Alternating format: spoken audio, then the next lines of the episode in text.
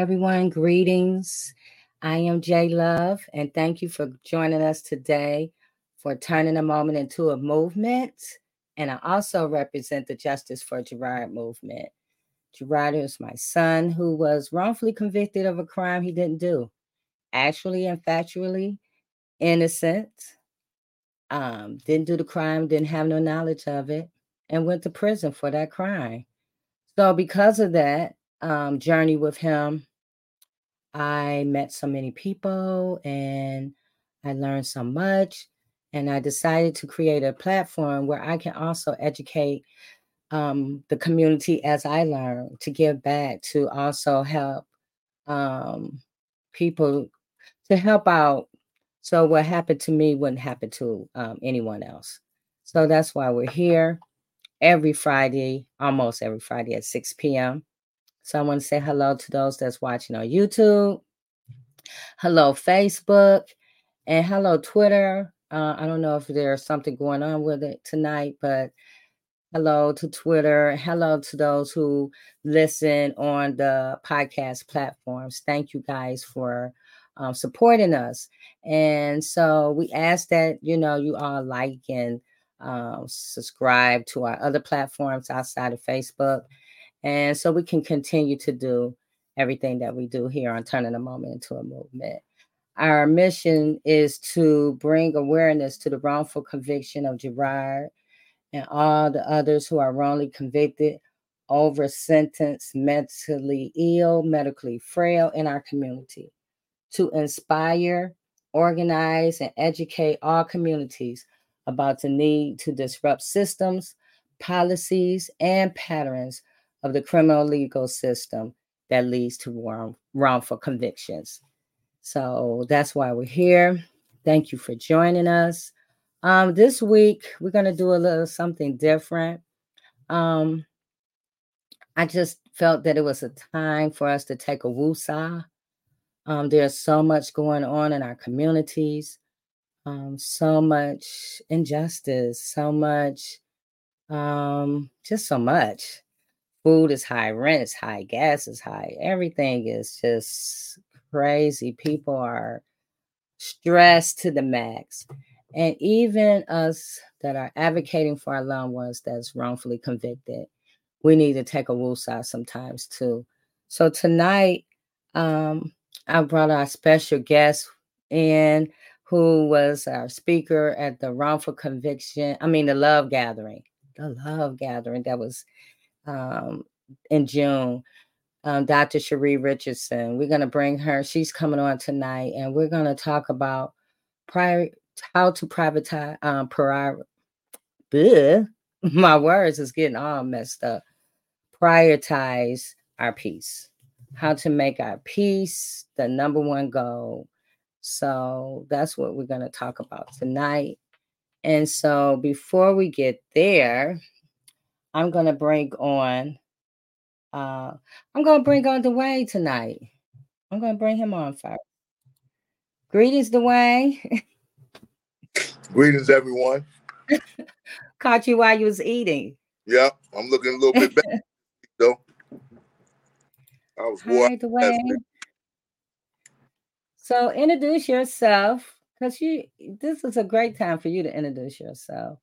Um, so introduce yourself and tell everyone what it, who you are and what it is that you do and what you've been doing and all that. Uh, Dwayne Brooks um, from Long Island, New York. I was uh, wrongfully convicted in uh, Cleveland, Ohio, back in 1988, and I served 35 years all the way up until April 25th of this year. I, I was released, and um, I got exonerated on September 22nd of this year, 2023. And now my case is, uh, of course, going into the civil court. It's in the civil court, and um, so they're trying to figure out how they can somehow uh, compensate me for taking 35 years of my life, all my youth, um, with youth, the uh, the health, um, how they can compensate me for all the people that I lost, including my my brother and my grandparents and all my uncles except one and my aunts, you know, and on and on and on. And you know, how can I be compensated? How is there any justice for me? So I'm here and everything I do now is about spreading the awareness that, you know, I was uh, convicted with no evidence, um, no witnesses except for the state's star witness who, uh, after, after 33 years, we found out actually did the crime and that the prosecutors had the evidence to show that he did it and show that I didn't do it. They took me to trial facing the death penalty with the evidence in hand that I didn't do it. So they didn't care that I didn't do it. They were still gonna um, put me to death if if they could, if, if the jury would have uh, voted for death. So um, yeah, I'm here. You know, I'm gonna do my best to be here every time. You know, um, because people need to know that these type of things are happening to people. You know, innocent people. Yeah. You know, they they go to so know so far of, of I don't even know the correct terminology, but they go to lengths to convict people with no evidence. They they they they taint and hide evidence that shows that they didn't do it. You know, so black people in this country, and I, I'm you know I don't I never had a lot of money, so I can't speak for that. But I'm just speaking from my experience. We we cannot get a fair trial. You know, when these prosecutors are allowed to, you know, break the law. Yeah. They breaking the law to get a conviction on people that they know didn't do it. And nothing is being done about that. They have qualified immunity and they can't be prosecuted. You know, it's ridiculous. They can't even be sued. So there's no repercussions for them. And this is why they're so corrupt prosecutors throughout this this whole country, just like they did your son. You know, yeah. uh, everybody that's been wrongfully wrongfully convicted, we were up, you know, on that gallows just like all our ancestors, ready to be hanged, looking out into to a, a, a, a, a crowd full of people whose faces show no no empathy or no sympathy. You know, so I felt it. You know, and I was in a whole different state when the crime occurred, and they still convicted me with no evidence. No evidence, you know. Mm-hmm. So they went through all kind of stuff to make sure that I didn't get a fair trial. And this is why, you know, it finally came out. This is why I'm, I'm here today. You know, so I'm doing my best to, you know, make people aware. Um, I did the Clay Cane show on Sirius Radio a couple weeks ago, and I think that it, you know my story reached a lot more people. I know it did because his show is uh, you know, nationwide. Mm-hmm. And, um, they were uh, you know, nice enough to you know have me on the show, and I think they've aired the show uh two or three times since then. So people are becoming aware. I mean, you know, the truth sometimes is hard for people to swallow when all their lives they've been sheep led around, you know, in these devices and totally distracted from really, you know, what's really going on. Right. And I'm here to you know, shake shake them up out of that because they leading us over cliffs. I'm First of all, I'm so glad that you didn't get the death penalty. I'm so glad that you're here. And thank you for, you know, sharing your time and your story with us on Fridays. Um, because not everyone had, you know, had that same opportunity. There's so many others that still behind bars right, right, now. That's right. And they probably would never, some of them are never going to get exonerated.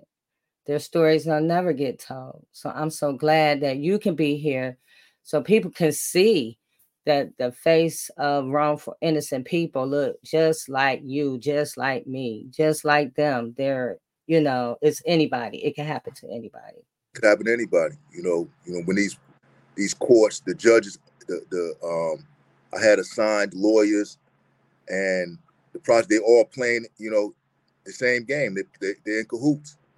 You know, because like I said before, everybody in there had a law degree except me. So they knew what was going on. You know, they knew the mm-hmm. fix and they knew they was getting ready to railroad me and, and you know, do whatever they could to, to gain those convictions and hoping that they could kill me. Because, you know, from the time of conviction to the time of execution in Ohio is 20 to 22 years. That's the average. So I would have been dead 13 to 15 years ago had they got the death penalty. Wow. Yes, Dwayne. And that's that's that's the injustice that we are here to bring the light on every Friday. See Dwayne, I mean Kevin. Hi Kevin. Assalamu alaikum. Alaikum salam to barakatuh. How you doing? How you doing, J Lo? Hi, how are you? Great. So far, so good. Introduce yourself. You guys usually on the back end, so I'm doing the reverse this week. okay. Well, hello everyone. Uh, good evening. My name is Kevin Haynes. I'm from Brooklyn, New York. Um, I did 27 years of conservation in the um, in the feds. Um, so I know what it's like to be railroaded and although I may have done some of the stuff they said I did, but it starts with it starts with people ignoring justice. It's like, regardless if a person did anything or not, they have a right to equal protection under the law. But before I go on, let me let me go on. Um, um, tell you I'm a paralegal. I um I uh do work with Devil Boys in Pimpton. I go around, I speak. I've spoken at Yale University, Harvard several times, the American Bar Association here in New York City, and um, NYU, and a few other spots I have spoken regarding prison reform, um, criminal injustice. Uh, uh, uh, uh another topic is 18 USC 924C, which is a stacking thing regarding um, a stacking enhancement regarding uh, a gun uh, whether you use it or not. Um, they'll stack you up and put you, uh, give you a life sentence. And um, so, just pretty much speaking on this prison reform, criminal reform, I work in tandem with the Honorable Raymond, uh, uh, uh Judge Dearie, Honorable Raymond J. Dearie. Uh, he speaks. Uh, that was um, Trump's special master, as well as um, my handler is um, um, the Honorable John Gleeson. He's a retired federal district court judge. He's also was the prosecutor who prosecuted John Gotti. So this is um so now I'm here and this is who I'll be working with to for to bring about prison reform. Thank you for joining us. I look forward every week when you come on because you bring a wealth of knowledge. So thank, thank you. I appreciate you, Kevin. You're welcome. Greetings, Trisha. Hey, family. How y'all doing this Friday night? First of all, Trisha, I want to say happy birthday. well, happy birthday. Oh. thank you, thank you, thank you. My born day is December the 4th, so you know I'm celebrating all weekend. I'm having a little solo party tonight, so I got my Coke Zero and I got some pizza. And uh, my favorite pizza is barbecue chicken pizza with no bacon. Ain't no pork on my fork, okay? Okay. but I'm, just, um, I'm blessed. I'll be 49 Monday, and um, I'm grateful because in a world full of all wrong, you know, I'm just blessed to have life. And so, I, no matter what's going on, right? Not that I can't say that things aren't going on, right? But I'm just trying to center gratefulness. I'm trying to center thankfulness, you know. And um, so I'm just blessed to be here. Jay, I want to thank you. I, we do this, but I just got to say thank you for the continuation of uplifting in this platform and, you know, utilizing your strength. You know, um, Jay turned her pain into her passion and that's a model you know for all of us you know not to just lay down not to just lay in defeat. You do have power. You know you have to awaken to it right? Because a lot of people don't mm-hmm. understand their real power. Um, and so we come here every week because we want to let you know that there are folks who are wrongfully incarcerated. There are people who are suffering in prison for something they didn't do. And the onus of their freedom is not just on their back, it should be on ours as well. We all have a debt to pay to society. We have a debt to pay for showing up in this earth. And that's to fight for those who can't fight for themselves.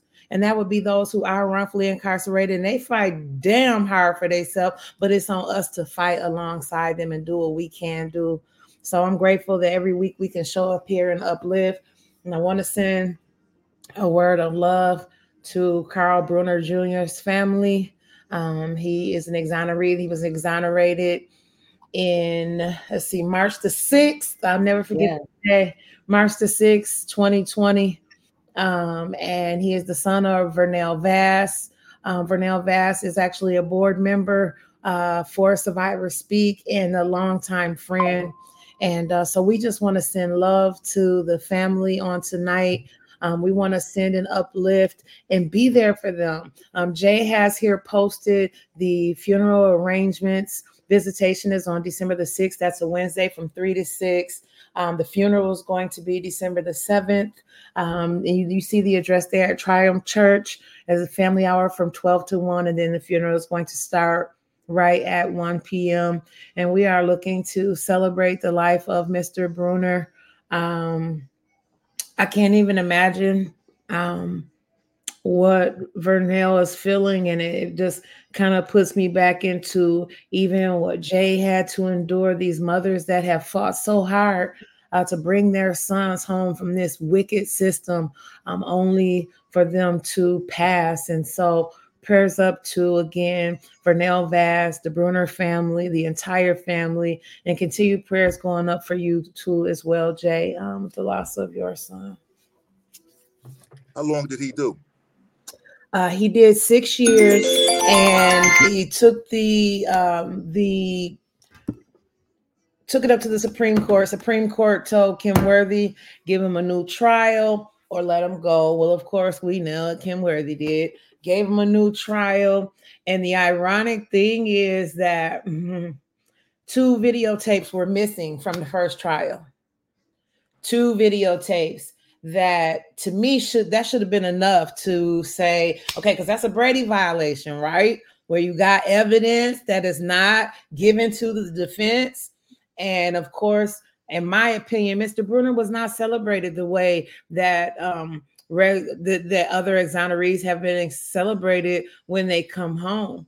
And, I believe it's in part because that entire case was wrapped in misconduct misconduct from the police, misconduct from the prosecutor's office to withhold the tape.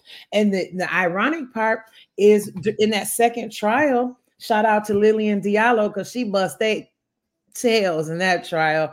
Um, but uh, Lillian Diallo impeached the officer right on the stand. She had a, a she if she asked the lady if she had the videotapes, and the lady said no, no, no. Then she give her the the the sheet and said, "Is that your signature?" Oh yeah. Oh, you signed for both videos. The video the video that would be facing the murder is missing, right? So this is the type of misconduct that we're talking about that happens within that prosecutor's office. And we need to really be standing up, not uplifting the misconduct that comes out of that office by uplifting Kim Worthy. We need to be uplifting the misconduct and holding them accountable. Now, Trisha, this is what I'm talking about. That man did six years for a crime that he didn't commit. And post exoneration, he only did three years. So, you know, they, how how could he, they ever compensate him, his family, you know, the tragedy that they put his family through, you know, all the pain and suffering. How could they ever compensate that man? Now he's now he's gone. They fought him so hard on the compensation. That's another thing. He never seen one dime. You know what I'm saying? He never seen one dime. He just kept fighting. And in my opinion, he was just tired You know, that's why my heart goes out to you, brothers, because you know, there's no way that they could ever repay. It's so crazy that they always want to fight about the money. You fighting about something that you could never really repay, anyways. Because anyway. I don't care how much you give somebody, it will never bring back their family members. Mm-hmm. It will never bring back the mm-hmm. time that was lost. It will never bring that back. And and you know, I did 35, he did six, and he didn't live, he didn't live six years outside of you know post exoneration. And probably not going to live 35 out, outside of my you know post exoneration so there's there's no justice for anybody that's been wrongfully convicted and you know innocent of a crime. And this type of thing should not be going on in this country. Just because we are black like the brother said kevin haynes said you know it's equal protection under the law. These are the laws that they wrote you know what i'm saying and even though they, they didn't um, consider us human beings at the time of, of, of the Constitution and all of that stuff. You know, now you you know you, you made all these amendments to it, and you're saying that we're human, but you're not treating us like we're human. Right.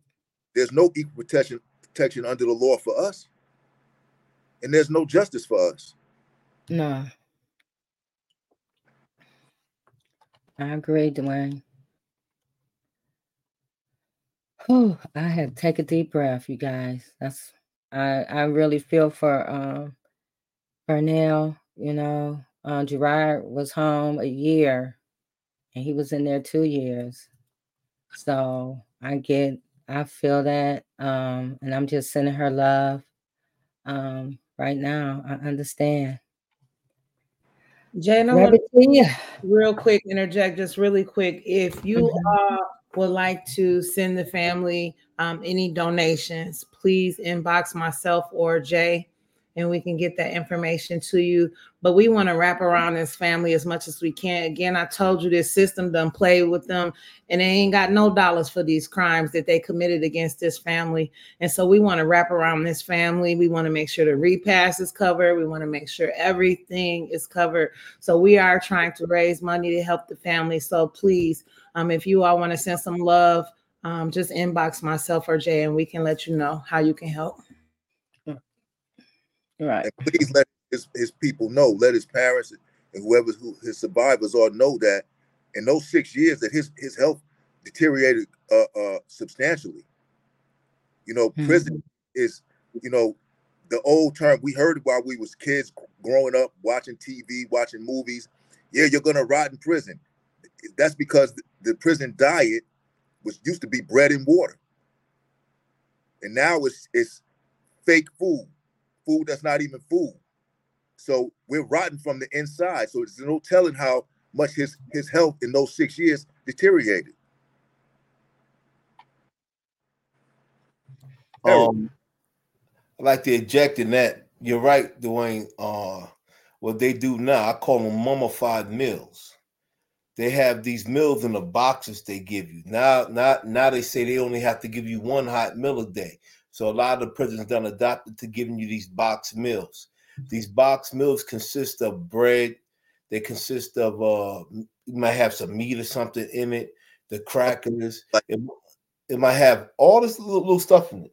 But y'all, but, but but but when you read the box, the box is supposed to be sustainable for 25 to 50 years. Now, the only way you can sustain anything that long is with what? Sodium. Mm-hmm. So therefore, I ate, I was eating that stuff, end up on metformin, this, that, high blood pressure, but they kept the jails locked down. I don't, I don't eat, I don't eat, I wasn't even even eating meat. But this is the junk that they was, and you wasn't able to go to commissary to buy what you want. So this was the junk that they kept sliding into you knowing that it's killing you, knowing that, like Dwayne says, rotting you away, rotting away your insides. And this is what they're giving, this is what they're giving you. So, like in another five or 10 years, when they really begin to let guys out, it's going to be a high thing, a high hypertension medication. It's going to be a lot of diabe- di- diabetics coming out, out of there and, bad health because of the meals that they are serving you in there now all all I said this before, you know, all you got to do now, being that they don't serve no real food in there no, anymore, all you got to do now is eat the food and you're gonna die. You're gonna be sick and you're Yeah. gonna Yeah, Yeah, hypertension is is one of what they said he he had hypertension. So of course. Of course. my son suffered from severe Crohn's disease. And so all they was giving him was garbage food. He needed to have his infusions. They fought on that until I won and finally got his infusions. By then, he had lost over 40 pounds, could barely walk. And so the diet, you're right, Dwayne and Kevin, the diet, the food that they give them is to, it creates death. You're right. Look, Sickness and death. That's what they deal in. we did a survey um regarding the prison diet, right? In the survey regarding the prison diet, don't you know they said based off the prison diet, you are considered a senior citizen at the age 50. Google it. So they know it. They know they kill them. They know they kill them. At the age 50, I was a senior citizen strictly based off the prison diet, so they know what they feeding you, the treatment, what they feeding you, and all that stuff. Yeah. Yeah. yeah, yeah. I think. Um, Everton. Hey there, hey there, my sister. Listen, I'm so glad to be with you guys tonight. And um, you know, my heart is heavy because uh the mothers the mothers are fighting to get their get their sons back, get their daughters back. And not just back out of prison, get them back get them all the way back. And um I um Jay, I just, you know, I've I've been looking at um Vernell and um looking at how the mothers came together at every conference, you know, and that they they were there, how the mothers were just in droves, um, fighting, speaking out, trying to get people to hear the story, to hear the truth.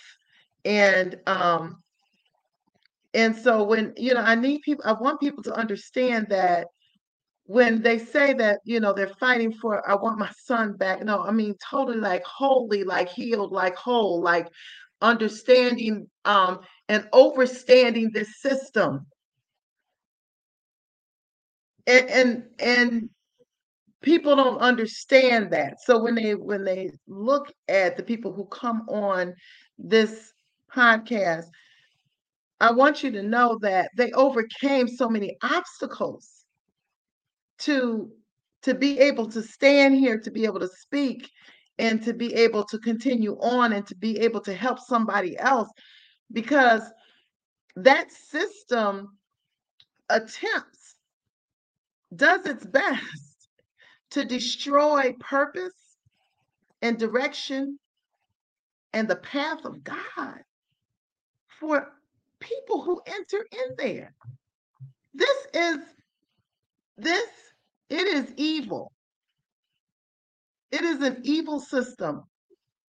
And to and to try to fix it is not going to work because it's evil from the root. You know, you can't just cut this tree down. You got to get to the root of it and you got to dig around and pull up all of its root. And you've got to put something down there so it doesn't grow back again. And so that's why we have to, we got to fight. We've we've got to not just fight, we've got to stand for and accept and allow and know that we already won with immunity. So the officers don't have immunity.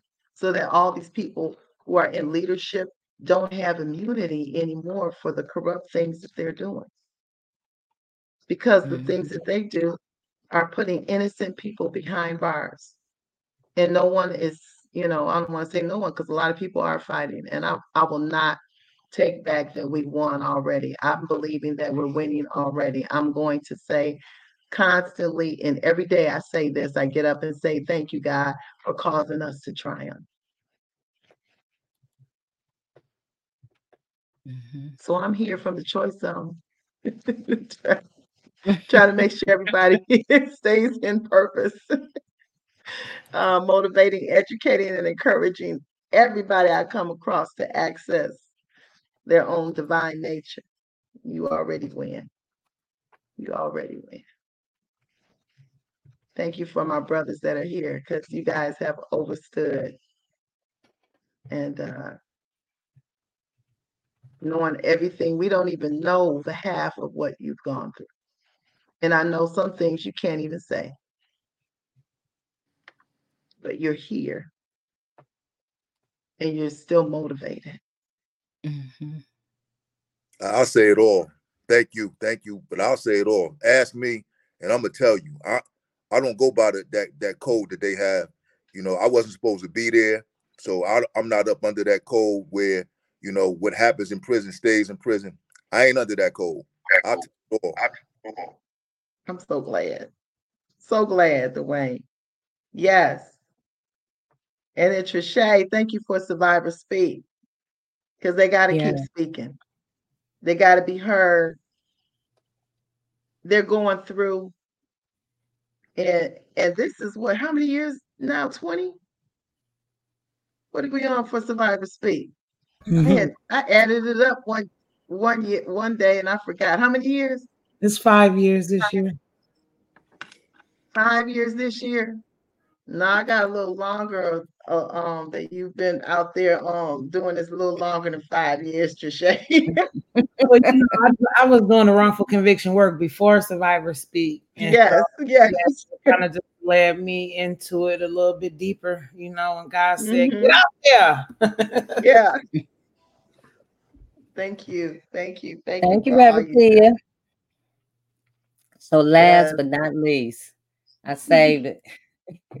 So nobody will have to come behind them. Here we go. Oh, Bring his attorney back. okay. Well, look, God, God bless all y'all. But you know, you know, it's such a deep, deep spiritual discussion's been going on. I, you know, I, am I'm, I'm I'm thinking about foregoing it tonight, y'all. I mean, we don't. Uh, you can't forego it. No, women. well, well now I must, well now I must respond to my public. It's so, so okay. you know, because it, it's so deep, you know, and and you know, I'm I'm shedding tears here because I just came back from Egeler Correctional Facility, okay, in Jackson. All right. Visiting a dear friend that I did time with. Uh, man, it should have been out years ago, years ago. And one thing that I want to say, praise God for this platform, because it's not just about the wrongfully convicted. We are a group horrendously done wrong ourselves, but there are people that are overly convicted. There are mm-hmm. people that are doing doing time for crimes that they did not commit. Okay, not that crime. They might have did something, but not that crime. They are victims also. Okay, they are victims also. So when I look at at at, at my friend, you know, uh, person was was abusing his mother you know uh, his stepfather was was abusing his mother and got to the point he he couldn't take anymore you know. Men will protect their mothers young boys i don't care a, a, a four-year-old boy will protect his mother you understand? And so it got to the point where he couldn't take it no more okay? Altercation came about and he shot the man and and and killed him. Okay, so you know, society can say, well, you should have did this and that, whatever. The point is, this man is doing first degree premeditated murder in the state of Michigan. That's without parole. You have no chance of parole. All right, in the state of Michigan, first degree premeditated murder. What that situation was, at best, might have been a manslaughter, you know, or or or at the outside maybe a second degree, but first degree, first degree. So, but in, in any event, in any event, I got there and was visiting him and seeing him in the same prison clothes I wore, in the same pee smelling interview room that I that I've been in a million times, seeing that man and them people having substandard food, as I ate a million times. Okay. Having that man coming in, they said, oh, well, let me get his ID and stuff like that, going through that bullshit count you know, uh, uh, uh, five, six uh, times a day, and see, you you actually got to be in there to understand what I'm talking about. I mean, I mean, I mean to to, to live what I'm talking about. I know people understand, but to live what I'm talking about. These people will gather you up like cattle. You hear me? Cattle, and herd you into a pen. With me, it was a cell. Okay, you know, you know, for count time. You know, to be sure I'm there. So I'm relegated to to like an ox. You might just say an ox, you know, in a in a in a pen. And that's what they do several times a day. And the thing of it is, is fighting being conditioned to do that. You know, I was I was in prison so long with people count time they, they wouldn't even need to count. They automatically go back to their cells. they automatically, you know, that's the kind of mojo the Department of Corrections will run on you. Okay, mm-hmm. so I'm I'm tearful because I'm listening to people that have come out and have passed away. I'm tearful because I see my brothers here that either didn't deserve no time at all or didn't deserve the time they did. Both victims, both victims, okay, you know, or myself serving a sentence I did not deserve. But see, and then I hear Jay Love say the truth that some people never get out. They they they never they never get out. And the only thing that I can take comfort in the children of Israel 450 years in slavery. Okay. They had like 40 generations of them people. They was conceived in slavery. They was born in slavery. They lived in slavery and they died in slavery. They never saw the promise. They never, they never was free. The only lives they knew was as slaves. But that's where my belief in higher power for me is God and Jesus Christ know that their death is not in vain and the suffering of these men right here, y'all is not in vain because your spirits are here. They didn't kill you. they they they did not kill you, you know. And so in J Love, you know, you know, you know, your son, his his his his suffering is not in vain, J Love. It's not in vain. And and Reverend T and the rest of y'all, and then you know, Trisha. So I wanna I wanna say that. And I also want to say I'm proud to be here. I understand what it's like to uh, serve a sentence you did not deserve. I understand what it's like to come back from nothing to the grace of God to try to be here. So I'm I'm here. I'm here for the duration. You know, as long as the Lord keep giving me breath and strength, I'm, I'm gonna be in there swinging for the fences. You know, and uh, I'm I'm no longer afraid of the judges.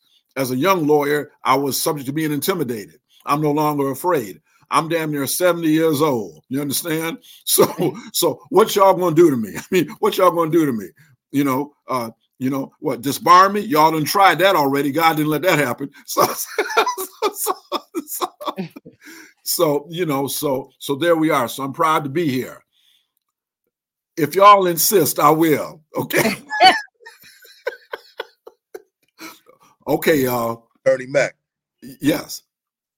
You have yes. you have a, a very unique experience, and they don't understand they they can they can hear us. They could you know kind of like try to understand, but they can't understand, like you said, unless they lived it. That's right. And that experience, you know, it, it not, not only affects us, it affects our family, you know, to the point where like, you know, I'm out here now and I have people close to me that are waiting, literally waiting for me to show a crazy side because I must I must be crazy to have done that much time. That's right. That's right. The man speaks the truth. I mean, you know, I had a tremendous adjustment. My family had to help me and work with me with, with mental health issues, strictly mental health issues. It wasn't it wasn't the freedom, it, the, the physical freedom. It was the mental uh, imprisonment still that I had to break out of that chain thing. And uh, you know, so you know, but but you know, you know, you know, thank God I didn't I didn't I didn't lose my mind. Thank God. Thank God, you know. And because I'm gonna tell you this right now, the the the, the two men that's on this on the screen right now, if the spirit was in you, there is always retaliation and retribution okay if that spirit was in you okay but that spirit is not in me and it's not in you so people you know they they need to not take for granted doing people wrong, see, and, and thinking it's okay because the court and the police is in on it. You know, see, some people don't have that attitude. Some people say, well, they did me this way. I lost my mom and my daddy. I'm gonna be sure somebody else lose their mom and their daddy. I mean, that can happen. That can happen, you know. So I, I pray it, it it never does, but but yeah, so yeah, but uh but now now that I've said that, uh here we go. Do your thing. If you find yourself on Trouble Boulevard, push pull, tow, drag that hoopity to Mack Street. Mack Street. Park in my virtual underground garage. And y'all have been misreading the sign. It does not say free valet parking, it says free alley parking. So that's what I want y'all to understand to do that. And then when you at Mack Street, call the Freedom Line 734 239 3118. The Freedom Line 734 239 3118. The Freedom Line 734 239 3118. Because I want y'all to understand something.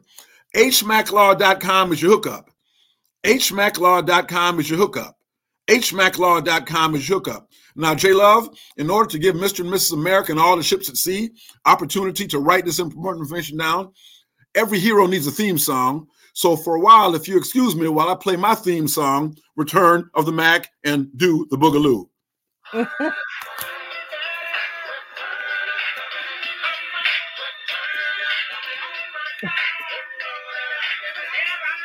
and now for the crowd, one of our newest dancers, the Janice.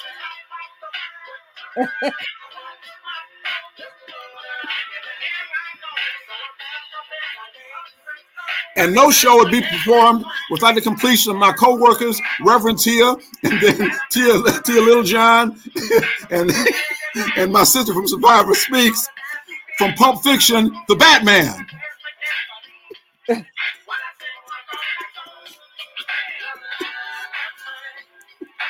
Thank you very much. Now, J Love, I want to let you know something, J Love.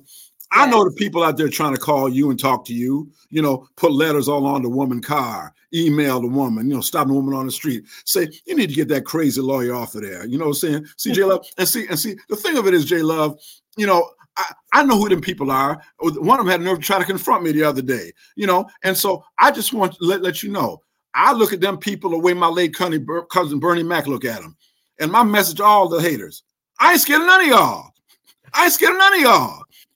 So I, I, want them to understand that. And you know, Jay Love, the part of the thing of it is, you know, I'm just dealing with all the backstabbers in Washtenaw County, you know, coming up mm-hmm. smiling in my face all the time, wanting to take my place. You see what I'm saying? and, and and some of my so-called friends keep coming to my house again and again and again. Jay Love, I don't even be home and they keep coming by. You know what I'm saying? Now my question is, what them and my woman got to talk about in private? See, see, see, J, J, J, J, Love, J, J, Love, I'm trying to tell y'all, I'm trying to stay on the right track. I just wish they take some of these damn knives out of my back, J Love. This, mm-hmm. this is what I'm saying. But you know, J Love, I want to let you know. Should you ever get to the point of wanting to kick me off the show, I just have to plead the word of Morris Day and the time. Ain't nothing worse than rejection, J Love. Rather than kick me off the show, I'd feel a little better if you just slap my face. So, you know, J Love, the truth of the matter is, I've been in this program too long, like the late, great Otis Redding. I've been loving y'all too long to stop now. J Love, please don't make me stop now, J Love. Please don't make me stop now. Okay. And J Love, and finally, I want you and everybody else to know that when people ask you, J Love, does that man really mean what he's saying? Does that man really, really mean what he's saying? Because he sound crazy to me.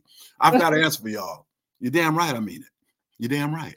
So you see, J Love, I want you to know that this announcement has been endorsed and published, edited by me, Dr. Hugo J. Mack Esquire, the one true king, the true king of Russia, Scotland, and Lower Harlem.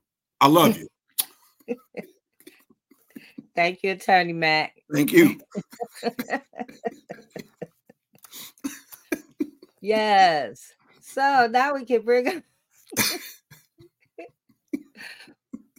You have liked the moment, Attorney Mack, because it was it was deep. It, it was, was, deep. Yeah, it was, it yes. Was, yeah. Thank you for that. No, thank so you. So tonight we we're gonna have a therapy session.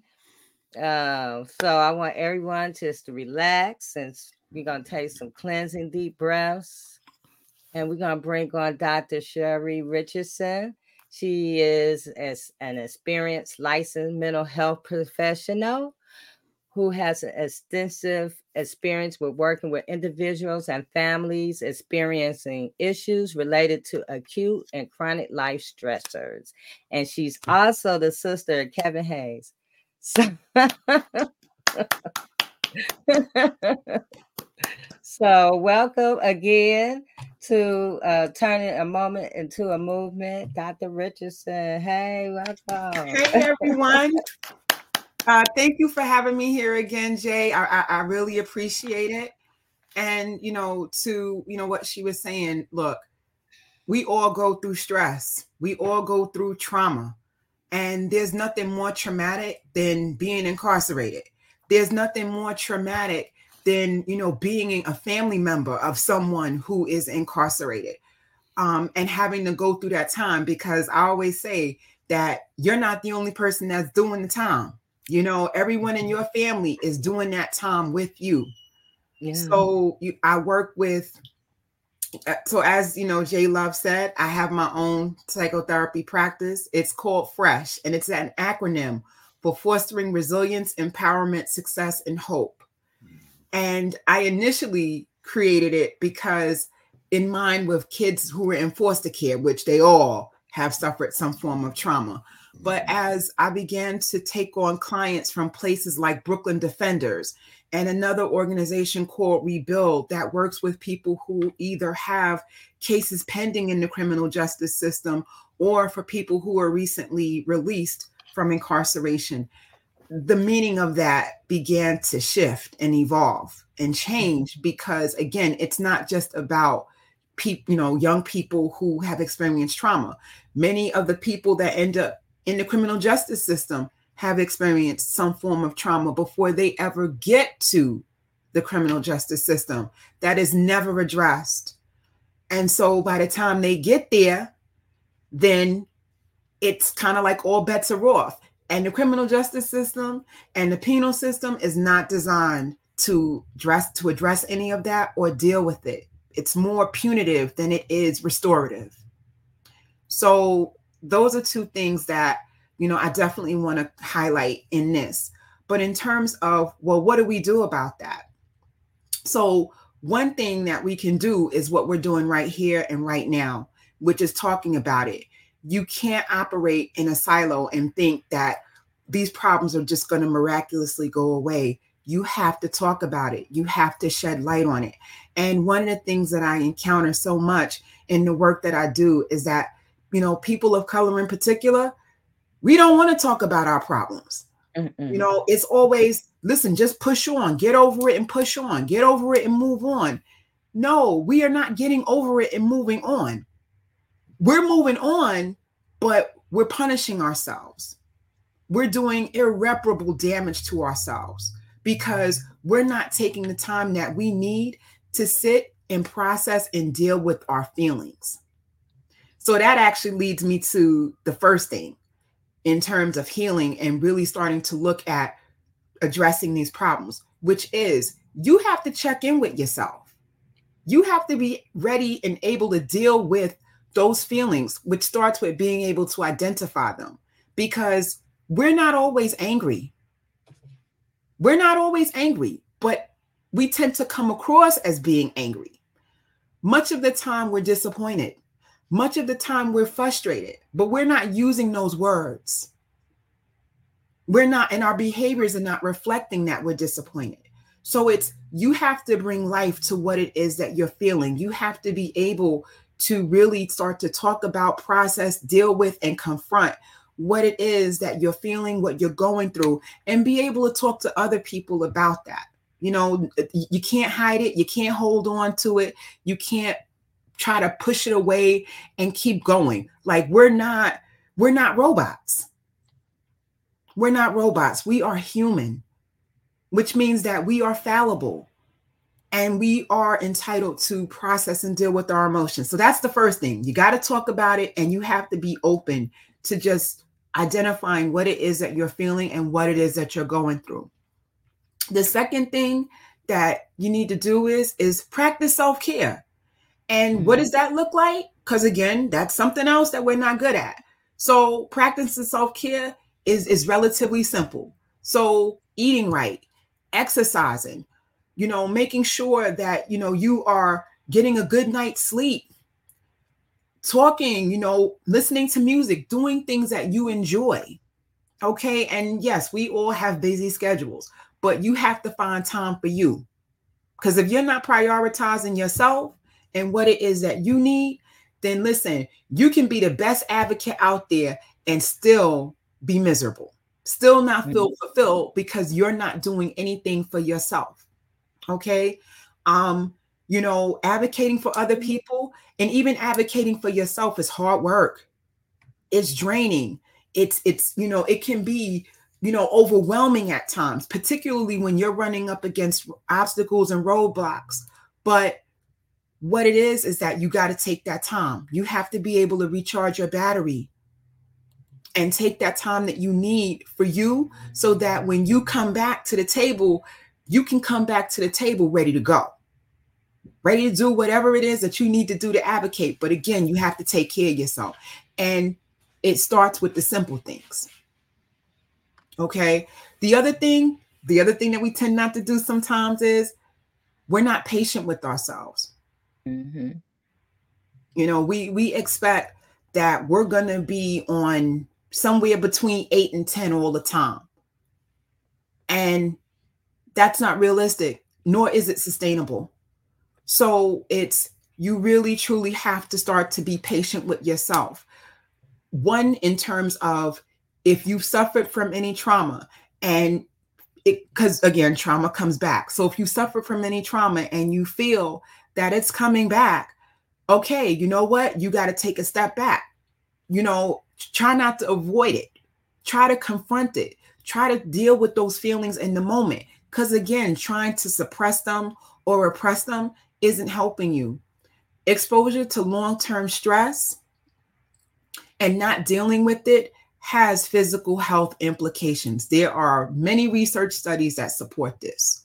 So, again, so it's really a thing of making sure that you are taking that time to really deal with what you're feeling. Talk to a loved one, speak to a friend, you know, try not to engage in, you know, self destructive behaviors such as, you know, using drugs, drinking alcohol, or you know, engaging in other risky behaviors. All right. So, so those are some things that you really want to move away from. Some of the healthier coping strategies you want to embrace is exercising, like I said, talking about the problem, eating well. If you need professional help, hey, I'm here. And I see people all over the country, believe it or not. Even though I'm based in New York, I see people all over the country. All right. So, you know, that's something. So, you know, seek professional help if you need it. Try to engage in relaxation techniques like meditation. Okay. Um, you know, deep breathing, things of that nature. Also, social support. So it could be either in the form of a support group or you know even if you're just having something like a weekly discussion group or book club some something that is going to help you develop and practice better coping strategies you have to have that support because again nobody gets better and nobody truly heals without the help of someone else mm-hmm. You, you can't do this alone no matter how strong you think you are. None of us can do this alone. And that's reflected here with everyone that's here tonight is that we're all here in support of one another in support of all that it is that we're trying to do to help one another get through this and be able to try and live as fulfilling a life as you can all right. So, so that's something else to really take advantage of. Use those social supports. And if you don't have one, create one. You know, don't be afraid to create one if you need to, you know, because again, sometimes out of tragedy and loss can come some very informative and, and, and life changing things. And that's what this is that we're doing here tonight. Mm-hmm. The other thing is, is that not everybody has good problem solving techniques. So it's start thinking about what you're doing because again, one of the big pieces here is is that if you're not treating yourself well, no one else is going to treat you well either. Mm-hmm. And and that starts with being able to develop coping strategies when there's a problem. So it's if you tend to, you know, lash out when there's a problem, you might want to stop and think about, well, you know what? Is this is my reaction to this problem really about the problem or is it about something else? Because again, when you're traumatized and when you suffer from any form of trauma, anything can trigger it. You know, even a smell could trigger the reaction. And before you know it, you're lashing out at someone. So it's, you know, thinking about like, is my reaction really about the situation that I'm dealing with right now and that's in front of me?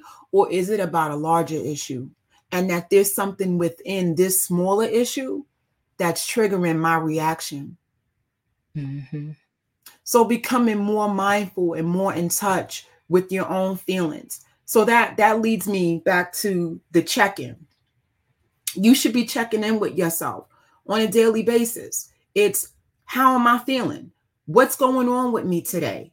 You know, what is it that I have, you know, to look forward to in terms of tasks, responsibilities, obligations? Is this going to be a busy day? You know, if it's going to be a busy day, you might anticipate possibly feeling a little bit overwhelmed at some point. So it, it's about thinking about how you're feeling and thinking about like what's in front of you for the day. You know, if you're doing the scan at the end of the day, well, how did you do for the day? You know, how are you feeling? Are you feeling productive? Are you feeling fulfilled? Are you feeling like, hey, you know what? I can take on the world? Or are you feeling like the world is taking you on? Okay, mm-hmm. so so it's, it's like really doing that check-in and making sure that you're okay. So, you know, if you're the kind of person that's always looking out for everybody else and checking in with everybody else to see how they're doing, you need to do the same for yourself. Mm-hmm. Absolutely. You know, because you can't give anybody, you can't give someone something that you don't have to give. True. So if you're constantly giving, giving, giving, eventually you're going to give out. Yep. so how can you help somebody else? You know, if you're not taking care of yourself. Right. One of my favorite analogies is, is you can't keep drawing from the well and not expect the well to run dry. Mm-hmm. Because if you're not putting anything back in the well, eventually it is going to run dry. Right. So so yeah, so you definitely have to start to kind of tap into yourself a little bit more. But again, you know, a lot of this can be overwhelming for everyone. And the thing about, you know, loss, because whether it's you've actually lost a loved one because they've passed on, or whether or not you've lost time, both are wrapped in the cloak of grief. So I don't want anyone to mistake those two things as being separate. They're all part of the same thing because you're either grieving for the loss of a loved one or you're grieving for the loss of time. You're grieving for the loss of how much time that you lost with your family. Your family is grieving for how much time they lost with you. And if if you're in the unfortunate circumstance of then that loved one having passed on, then you're also grieving for that as well. And these are also all things that then you have to think about because when you are, you know, incarcerated and you're losing loved ones, you don't have the opportunity to grieve the way in which people on the outside get to grieve. Mm-hmm. Your, your grief looks a whole lot different. All right, because you got to hold a lot of that in. Right. So it's you know, that tends to start to eat at you after a while, the longer that you're there. And especially if you have a lot of people that are passing away while you're incarcerated, because again, you can't grieve the way that I would grieve or you know Jay Love would grieve. You're on the inside. That grief, that grief is on the inside. So it's you know when you do come out, it's and you see how much things have changed. That too is you're grieving for that because you've missed out on a, a lifetime of living. And the one point that you know Dwayne Brooks and and and my brother made was that you know what, yeah, listen, there's no amount of money that can compensate for the time that has been lost because you can always get money back. You can never get time back. Once okay. that time is gone, it's gone. And that and that's the source of a lot of the grief because it's you can't get that time back. Right. There's a lot of memories that are not going to happen now because of the time that's been lost. There's a lot of things that's not going to happen because of the time that's going to be lost. There's a lot of conversations that are never going to be had because of the time that was lost. There's a lot of unanswered questions and closure that you're never going to have because that time was lost. So again, it's it's what do you do about that? It's you have to acknowledge that. You have to acknowledge it and start to come up with ways to deal with that, to confront it. Because again, you can't continue walking through life, you know, with the with the attitude of, oh, well, you know what, what's past is past. What's past is past, but it's also part of your present. Mm-hmm. And it doesn't have to define you, but if you don't deal with it, it will define you. So, I guess in closing, one of the things that that one of the last things that you can really do for yourself is, you know, be kind and compassionate to yourself. Really think about what is it that you're doing like or is what you're doing really reflecting who you are is it really reflecting who you want to be? Is it, you know, making you a better person? Is it making you feel like, okay, you know what? This happened to me, but I'm not letting this define me. Mm-hmm. Or I'm not letting this define me in in a negative way. You know what? If anything, hey, you know what? Maybe I got to reinvent myself. It just all depends. So so attitude is everything with you know how well you do and how well you don't. One of the other things I tell people in consultation appointments is, you know, therapy isn't meant to be a cure-all, but at the end of the day, you get out of therapy what you put into it. So if you don't put in the work and you don't invest in yourself, trust me, you won't get much out of therapy. Mm-hmm. So you have to make that investment in yourself before you can start investing in other people and in other things. And then you have to continue doing it as you are investing in other people and other things.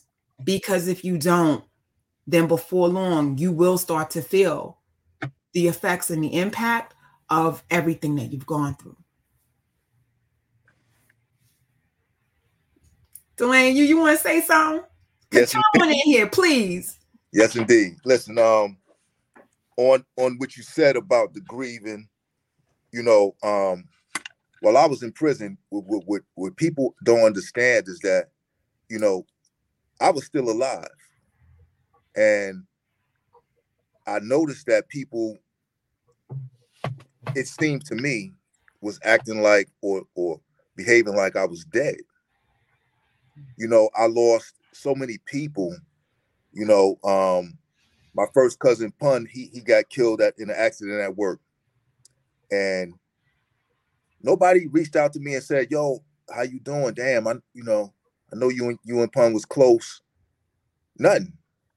Then you know, my aunt Joan died, and as close as me and her were, nobody said, "Are you okay?" Um, I know you know that was your aunt, and nothing.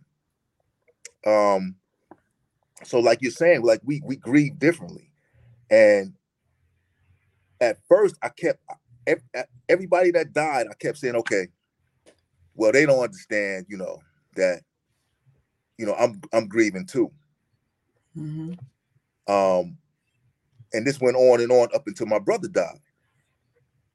And when he died, and then nobody say, you know, Dwayne, um, damn, I know how, how are you? You, you? you all right? You hanging in there? What's know what's good with you? Nothing.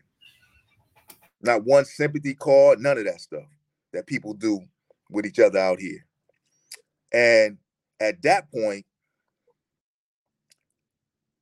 it made me kind of bitter because that at that point that was the closest loss that I had. My brother, my big brother, Ray Ray. And I said, man, these mother don't care about me. My my own relatives. So and this went on and on and on and on. My grandparents, my my other aunts and uncles, and you know, other cousins, and on and on and on, friends. Not one time did anybody reach out to me. Not a, a, a not a postcard. 15 cent, 45 cent, whatever they cost. Not not even that. And now I'm back out here and you know, I love all I love my people. I love them. You know what I'm saying? I, I you know, I'm gonna always love them. Um, but they don't understand that I see them for who they are. They don't understand that. I see, I learned to accept that people, well, I'll say it like this I learned to accept people for who they are. And I learned to accept when people show me how they feel about me, I learned to accept it. So now, you know, it's like, I love you, I love you. And I'm hearing this, you know, from a thousand different people that for the whole 35 years, you couldn't even say, well, you know, how, how's Wayne doing? Does he need anything? Give him my number. Make sure he has my number. Not even that. So now I'm looking at these people and I love them. And I'm in my mind, I'm wondering, like, how do they think I'm supposed to feel about them?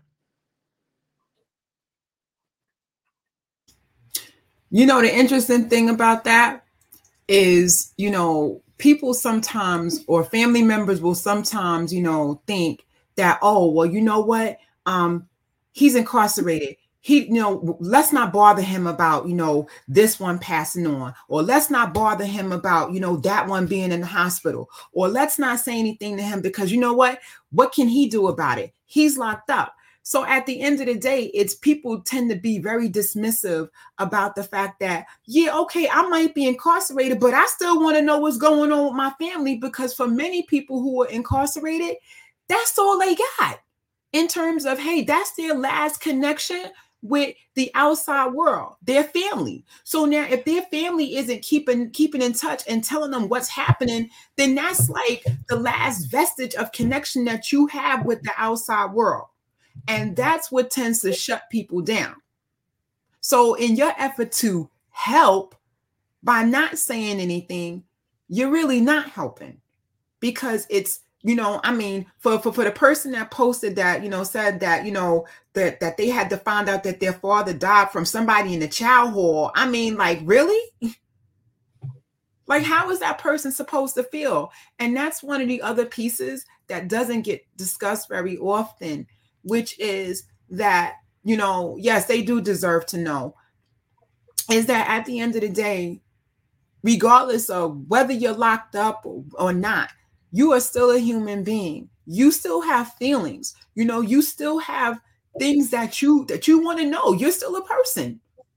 And and there's so much about being in prison that you know tends to devalue you and really have you questioning your value your self your sense of worth you know a sense of confidence and even who you are. So when you start losing those pieces of people reaching out and people letting you know letting you know like what's happening and them talking to you as if hey you know what? Like you're home. Again that that little small gesture can go a long way for somebody who is essentially isolated. Mm-hmm. because yeah. everybody around because you can't trust anybody around you. For all intents and purposes you don't know who these people are. You don't know what their intentions are That's it's kind of, and, and listen, and the people you know out in the street are not the people that you end up being incarcerated with. They're not the same people once they're incarcerated. Mm-hmm. Yeah, so, but but you didn't address you didn't address what I said though. I mean, everything you said is true, but you didn't address what I said. I'm not. I, I had that same thing go on where you know people decided made decisions like we don't want to tell them this that and the third. But I'm talking about like this is stuff that you know I knew, and this is stuff that you know um, I went through where I'm saying like you didn't even reach out to say, "Hey man, I love you. Hang in there." Yeah. Yeah, and but and now, you know what, the way. But now that I'm out, no... it's, it's you know smiling faces and I love you, uh, you know, and you know even tears. Yeah. Mm-hmm. Yeah, and you know and what, I, Dwayne? You know, there's many... no, there's no excuse. There, there, there's no, there's no excuse. There's no way to fix that. Okay, there's no way to sugarcoat it, dress it up, put lights on it. Nothing. There's no way to fix that. This because you never know what's going through the psyche of the of the people in the family and all of that. And um, I remember when my brother was doing time, and I got my children and my, my um, because I had to go see my brother, and and and my family was like, "You're taking," and so I I've got three, and I've got set of twins and the baby girl, and my baby girl was in a diaper and that's how little. I think she was like not one, maybe she was walking. And so, you know, and having to go through and and have her diaper checked and just to go through all everything just to see him and the boys that they're getting patted down to make sure they don't have anything just to go visit. And um, but I was determined to see my brother. And so, and I was determined for him to see and be connected with my children. And so, but but other family members, and I'm and I'm be honest with what goes through some of the the mentality out here. And this is for people who are watching too, because I have heard this said before. Well, he's he's good. He's got a place to sleep. He's got food. He's got health care. You know, and that's what people say. Yes, they do. They do say that. And, and they don't realize, and it's so contradictory, but then you you see what is going on. You see the fight that's out here. You see the the written material that says what's going on in the prisons and, and everything, and yet they still want to hold on to that. That's their perception. They want to hold on to it because that helps them feel good. That helps them feel good. And, and in reality, in reality, because when I look at you and I look at Kevin and many others, you had that quiet time, that alone time to see the truth. And truth ascends, it transcends the illusions of this world. So, what is happening is you see truth right now. You see what is real right now. You know what is real right now. You know who is real right now. And that truth ascends so you can see some of the people, and yeah, they may be crying, and yeah, I love you, I love you. And what you're realizing is that love is transitory, mm-hmm. it changes according to the person's perception. And, and, and it changes so that sometimes they feel good and they, they attempt to make you feel good in that moment. But you understand your truth about what love is, and you are able now to see love for what it is for real, for real, for what it is for you, for real. And so you can, yes, you can, you can look at, at the family members and yes, you can love them, but you know love at a whole different level. And, mm-hmm. and many people are right there. They, they, they, and I like how Sandra said, love is caring. Yes, because love is an action word. I tell people all the time. People will say, I love you. I love you. I love you. Okay. Well, love is an action word. I'm mm-hmm. looking at mm-hmm. what you do. I don't look at what you say. I look at what you do. I hear what you do. And people need to I know see what you say. That's what I hear. I'm, I'm actually I'm actually hearing you're doing. so, people need, so they need to know that. They know they need to stop overusing that word. Because yeah, but like they're not gonna. Like you said, it's an action word and obligations come with that. If you say you love someone, you obligated to that person. Yeah. If you if you truly love them. If you love them. But a lot of people don't know that. And so, you know what I had to surrender is I had to surrender the need to control other people. Mm-hmm. And I had to surrender and, and realize that sometimes they may or may not get that in this lifetime. But praise God that I do. Praise God that you do. You know, because we we don't have the control. We can't make people do anything that we want them to do. We have to give that up surrender it. The only person you got control over is you and how you respond in the face of that.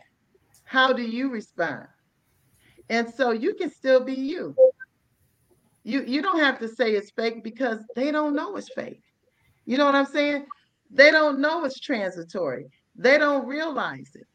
Um, you can shed some light because somebody else may, you know, um, I'm dealing with a couple of issues in my own family, you know, where I may have to go do some visitations soon and make sure they're okay. But maybe you can shed light if that happens. You may want to see about. It. It's well, hard. It's, it's not. It's not easy in there. You know, Kevin. Well, I don't wholeheartedly agree with that. Uh, uh, uh, uh, uh um, synopsis regarding they don't know. They know, they just don't give a damn. Um, I was being nice, Kevin. I was being nice. No, I mean, I mean, you, you get that's an out form. Oh, oh, it's a different kind. Yeah, they just don't give a damn. I mean, the same way they would they wouldn't have put themselves in your position and said they wouldn't want to be in that position. So therefore, if you know that, and you know a guy's doing 35 years, 20 or whatever years in prison, then you know, send him a letter. Send him, I mean, I mean, yeah. I mean, if you can't send him a book. I mean, we do a lot of reading in here. I mean, eh, I mean, I mean, show show some form of, of, of acknowledgement of him. I get what you're saying, Dwayne. Yeah. They it's no different kind of I don't believe that there's any different kind of love. They just don't give a damn. I don't I, I don't particularly care for dealing with no one who wasn't dealing with me while I was in prison. I don't get caught That's up right. on that. Sherry, my support system, especially since I've been home. God, because she's a little girl and I left. But God bless her. That's my baby. But I, I but, but, and I have kids and other little family members along the way. But anybody else can go to hell. I mean, that's what they sent me. I mean, it just completely and totally forgot about me. And I have yeah. done nice things. I have bought different things and they just it's you know it's just like out of sight it's out of mind and my whole thing is i hold everybody to the same standard if i live in new york there's a subway system. If you ain't jumping down in front of a subway car if you're not running out in front of ongoing traffic on the highway if you if you can get up if you know when you're hungry you know when you use the bathroom want to use the bathroom and how to put your clothes on then you got damn good sense. You are you are more than coherent to uh, uh to, to to to to, to distinguish between right and wrong and that and and, and, and, and, and that's my skill. I mean we have we have, a lot of us has became animals. We have really became animals when it comes to how we done desensitize ourselves. And this go back into what Shari uh, uh, is addressing. And what happens is is it, it this is something that was something that was caused and perpetuated by slavery, how the master used to take away the um the, the daughter or the son and tear away the families. So that this is genetics. This is that same type of trauma that has been embedded after century after century, year in and year out. That's in us. to just Facts. shut off that system. Facts. Mm-hmm. You know, of, of caring and loving and want to fight and support for your family. So this, so this is a whole lot deeper than just um um, um yeah the family some crap this and that. But yeah, they it, this this is something. This is genetic, and, and, and we and we need to begin to really start stressing this, highlighting this, and, and, mm-hmm. and try to reverse this genetic thing where where I can watch you suffer and just and, and, just disregard it. Um, when people good. that's good. That's good, Kevin, because that's true. That's true. When people talk to me, I've been to 10 different jails throughout the federal system. I done been woof. In, in the feds, they don't just uh, uh, move you upstate, downstate. If you do something wrong, they'll send you to the other side of the country or this, that, other thing. Me and that jet is the best of friends. Let me tell you, I've been on that plane, and most of my stuff has been for sticking up, trying to revolutionize to do different things within the prison to, for better conditions uh, and, and, stuff like that. So I usually get kicked out of everywhere I went, but I'm cool with that. I mean, it's prison. I mean, so one day they kicked me out and sent me home, and they did. Uh, but what I'm saying is, we have it's a lot of reconditioning. Mm-hmm. But another mm-hmm. thing I want to address, y'all talking about the holidays and this, that, and other thing, is these rats. And when I say rats, I'm talking about people who cooperate with the state or cooperate with the government. They don't understand and they don't give a damn, but they don't understand what they are doing. A lot of these guys and girls. Hey, if your partner is being secretive with their phone, you need to do this now is out there drinking the same wine and alcohol, fooling around with the same guys or girls, or fancy cars, this, that, and the other thing. And when they get caught, they want to tell. This is what when you get caught, that's what make that other half of that life a whole. So this is all a part of that. But when they get caught, what they do is they cooperate and cooperate snitch. And they don't realize and they don't give a damn. This is why guys try to beat them up. I because I, never understood it. I never understood why, uh, you know, until I went to prison, and after I got into my my tenth year, I really understood it. This is why guys try to beat them up, and this is why guys tried to kill them, because I've watched Shari get married, graduated from high school, um, got married, had a had a kid. I'm in prison. My daughter graduated all the way up through college, got her master's, got married, four kids. I'm in prison. All my kids done grew up. I'm in prison. Um, my mother, I get home. My mother died. I, other other than Shari and a few other family members, I came home to absolutely nothing. Um, I'm currently in a uh, in a um in a in a um inheritance war with one of my with another one of my sisters. It's crazy. So what I'm saying, so so so so what I'm saying is all the, that cooperation and they ruined God's lives. It really ruined God's lives. And then, like even in Dwayne case, regardless of whether you did it or not, even in Dwayne case, well, he didn't do it. He had a rat on in his case. The guy knew he was telling on an innocent man. He knew he was making everything up. However, the government did too, and they still used him and put them and tried to kill him. They tried to kill him. They gave the man the death penalty. He technically he's supposed to be dead. Well, right. he, I, I mean, the, the magnify the magnifying that is is it, it, when, when you think about it, he tell the story, but you're supposed to be dead. And all this is because someone someone just want a time cut. Uh, uh, uh, uh it's it, it, and all this is like it, it, really plays with your psyche. So after that, after like my tenth year in it, man, I could I could, and everybody's dying around you. Be like, yo, this is why I got prison is hard on on on tattletales, snitches, and rats, and I hope they continue to be hard on. Them. But like I was saying, you know, like I'm saying, that's another form of psychological trauma, but it's genetic. It's genetic. When, when you could just shut someone off like that, that comes from slavery. That comes from still. We gotta we gotta I agree. I agree with you, Kevin. It's Yeah. programming. It's in, it's in our DNA. I mean, as a mother, I couldn't even imagine not being there for my son. Mhm. This my son. Somebody lied on him. I'm not going to not be there for him. His father died. They found they found his father dead the day he was sentenced. I had to tell him that. You know, the day he was sentenced when he finally called me once we got home, I had to tell him about his father. You, you know what I'm saying? When somebody lied on him to put him in this place, and then his father dies. Mhm. And then you have family members and friends and people who know you who will question you about your kid. How you know he didn't do it?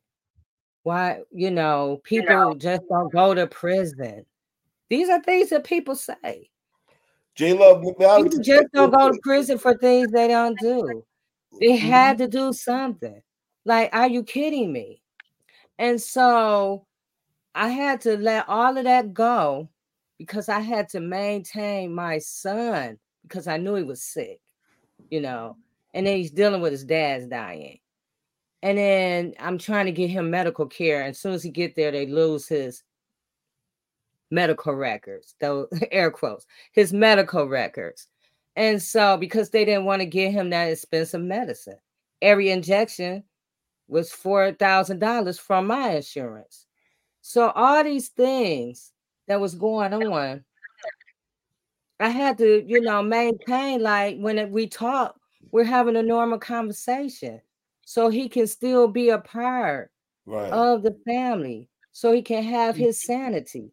And so when I, you know, when people, when I say, hey, let's write some letters or let's do this, and you know, you too busy to write a letter.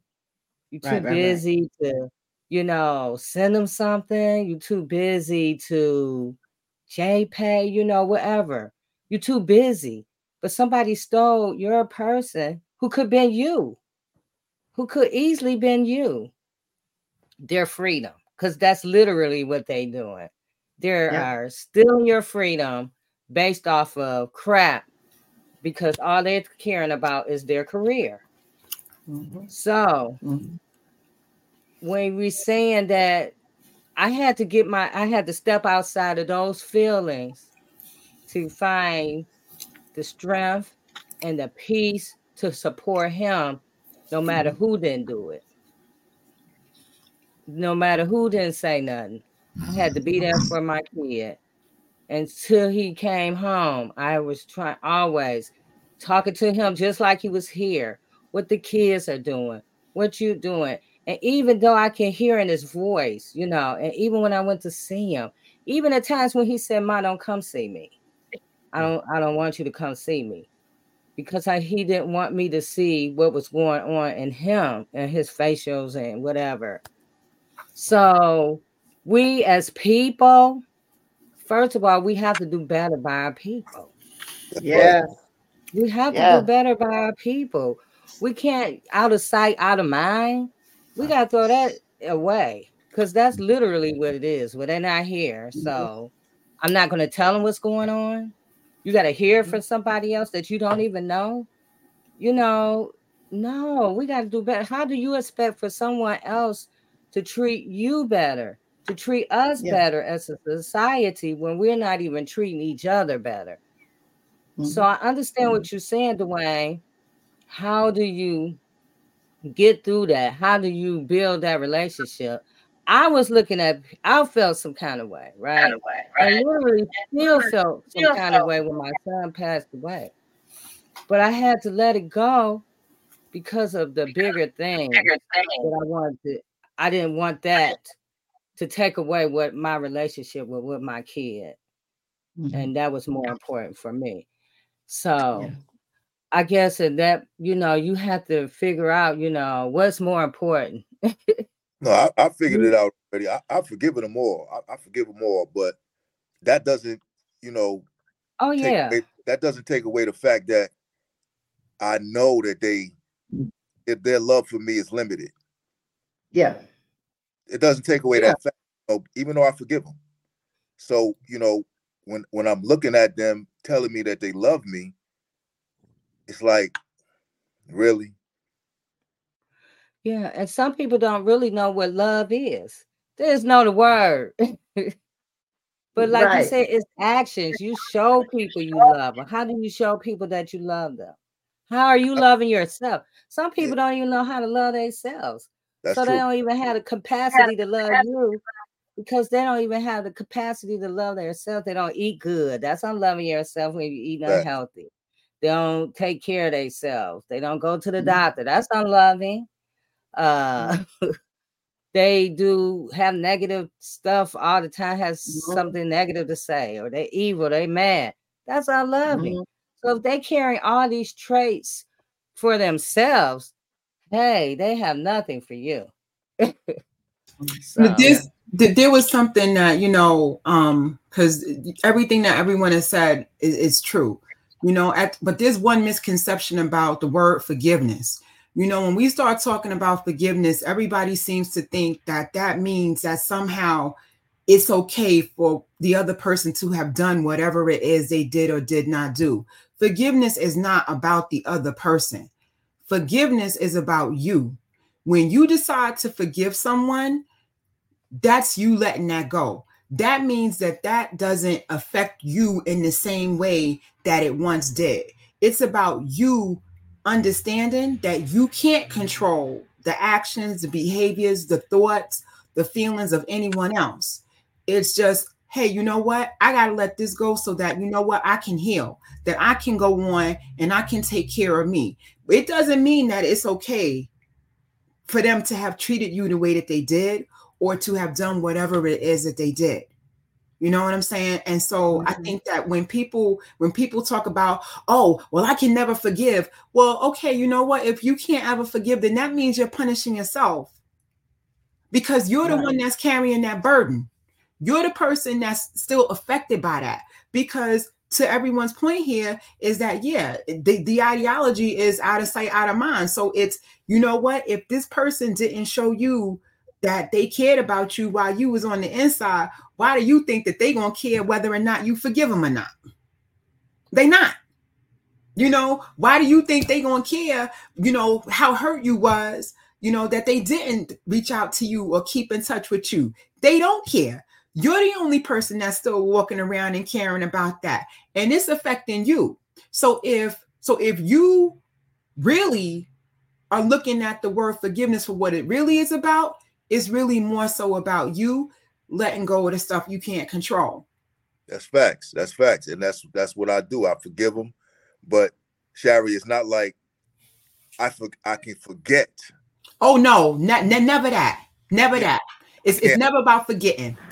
Know, no, I, it's I, always gonna be there. You know, I, but that forgiveness allows you to heal and push forward. Facts. You know, because those people, like Dr. Shari said, they ain't living their life. They don't even have a clue. they don't even have a clue that you, you know, feeling some kind of way. They laughing and talking apart, you know, going on everyday life. And you like, like, hey, you know, y'all forgot about me. You didn't yeah. think enough about me. Yeah. And maybe, Kevin, maybe they didn't have it to give. And and and and some of them talked about me like a dog. And then uh, then there's those. and don't know that I know. smiling all in your face. smiling all in my face. So, uh, Attorney Mack I see your mouth moving. I said, damn backstabbers.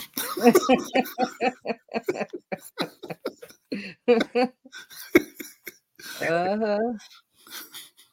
Hey, they be your own people. Hey, hey, I see they got them in New York just like they do in Michigan.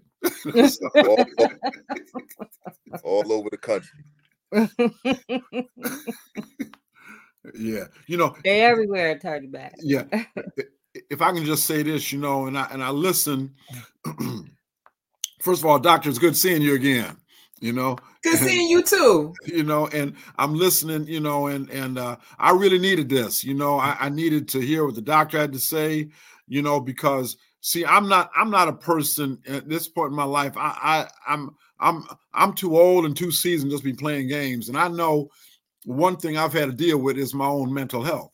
You know, is my own mental health with the things that I've been through. And I remember I heard a woman named Tia Littlejohn say, you know, you know, we all on the damn spectrum. And so, being black in America, how can you help but be on the spectrum? so, you know, and so and and and some of the things the doctor was saying, you know, are things I'm I'm glad to hear her say that because some of the things she said, because some of the things I really, you know, you know, trying to do, you know, improve my sleep and and exercise and, and my diet, particularly particularly being black people. I mean, we seem to get the worst of everything in this country. Uh arthritis, cancer, uh uh, uh I mean just you know, just just just just everything, you know, asthma. Uh so um, you know, I'm I'm encouraged because I know from like listening to y'all that I'm not alone. And I guess that's the thing I wanted to to share. Jay Love, you let people share things when we getting ready to do. I'm saying mine right now. You know, y'all let me know I'm not alone because you know isolation is a terrible thing. I mean, putting a man or woman in, in solitary confinement, I mean that is a that is a spirit killer right there. That is a spirit killer okay you know and a person can literally go insane in isolated confinements you know and stuff. So you know you know i want to thank y'all for for for being here you know because uh it's helped me you know it's it's helped me. I mean just the way saying that you know he was given the death penalty. That's right. A death penalty. Yeah yeah. It's insane. That no. an innocent person get the death penalty, that innocent person going to prison, that people are over sentenced, that did come on now. And so we talk about this system and we have to, it's so much.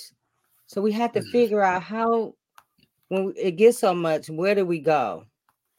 How do we mm. bring it down so we don't stroke out or have a heart attack or whatever, you know? And so those keys that you gave us, Dr. Shari, Shari, are great things because yes, you're gonna have to walk away, you're gonna have to exercise, you're gonna have to walk away, you're gonna have to journal, you're gonna have to listen to some high frequency music, you know what I'm saying? To get mm-hmm. your get your vibes together, you know, you're gonna mm-hmm. have to take some cleansing breaths you're gonna have to garden. That's what I was doing the whole time Gerard was there. I was doing gardening, put my hand in the earth, touching the ground, you know, getting myself together because outside of me was, you know, dealing with the system was so insane. So I had to do something that brings me peace. And so, you know, for us, you know, and even those who are not even dealing with the criminal justice system, just everyday normal life stressors. Mm-hmm. You have to do something that's going to bring you peace, like at the end of the day. Trisha, I ain't seen you in a minute. I know, because I'm just sitting here crying and in and out. I mean, it's just, this is really is no words right for it.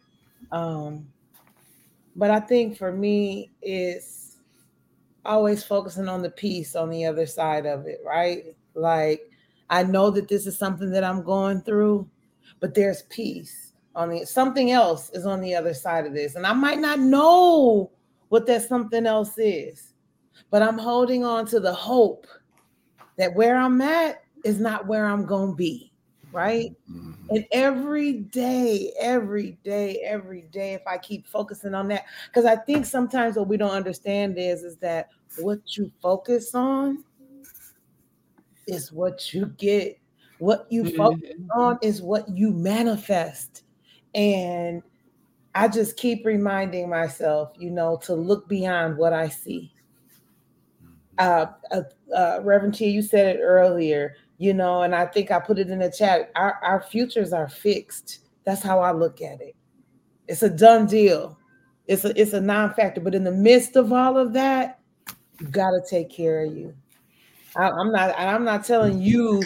I'm really speaking to me too, and I've been doing a better job of taking care of myself, drinking my water. Look, I I was like, I got to get my water intake up, so I bought this right here, and I said I'm drinking two of these a day.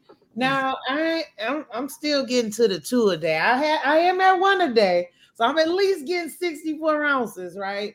but it's just the small things that you do for yourself.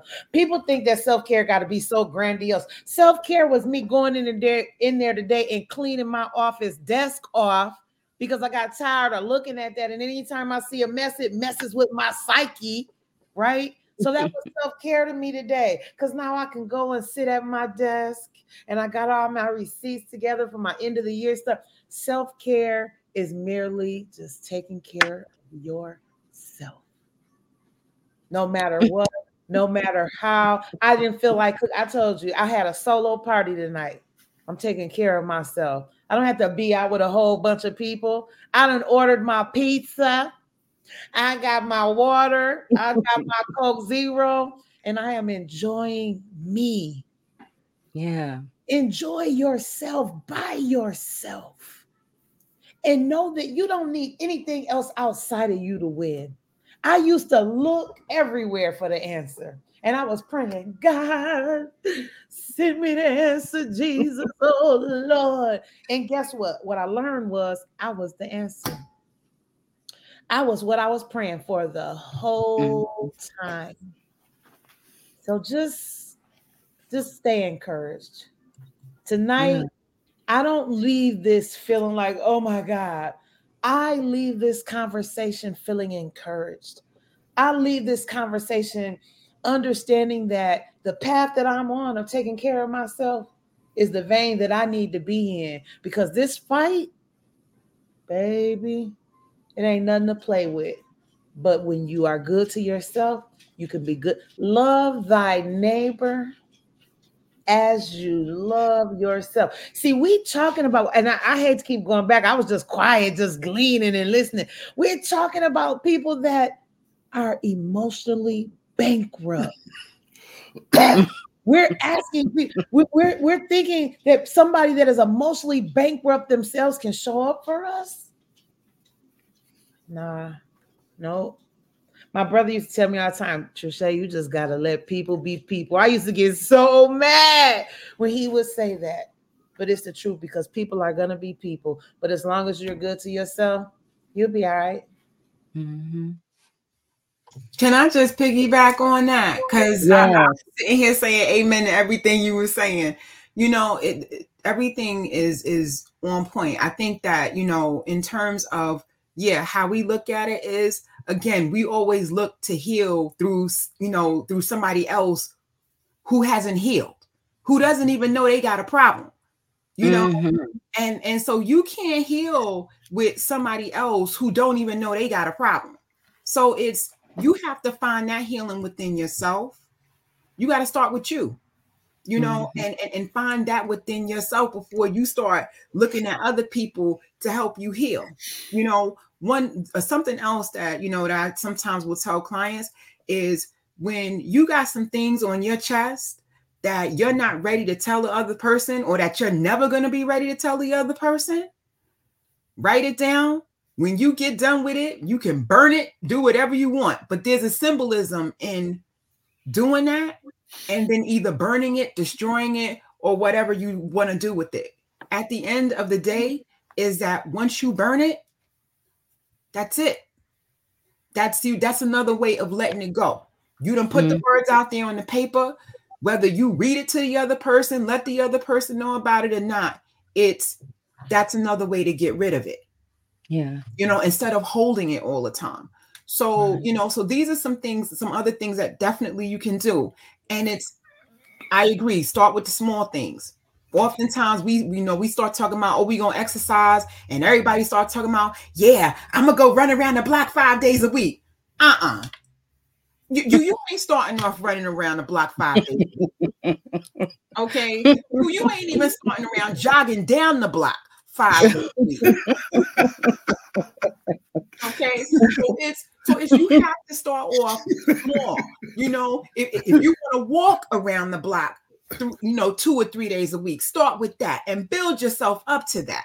But it's mm-hmm. you know, stop setting yourself up to fail by having unrealistic expectations of yourself. Start off small. Right, walk to the corner.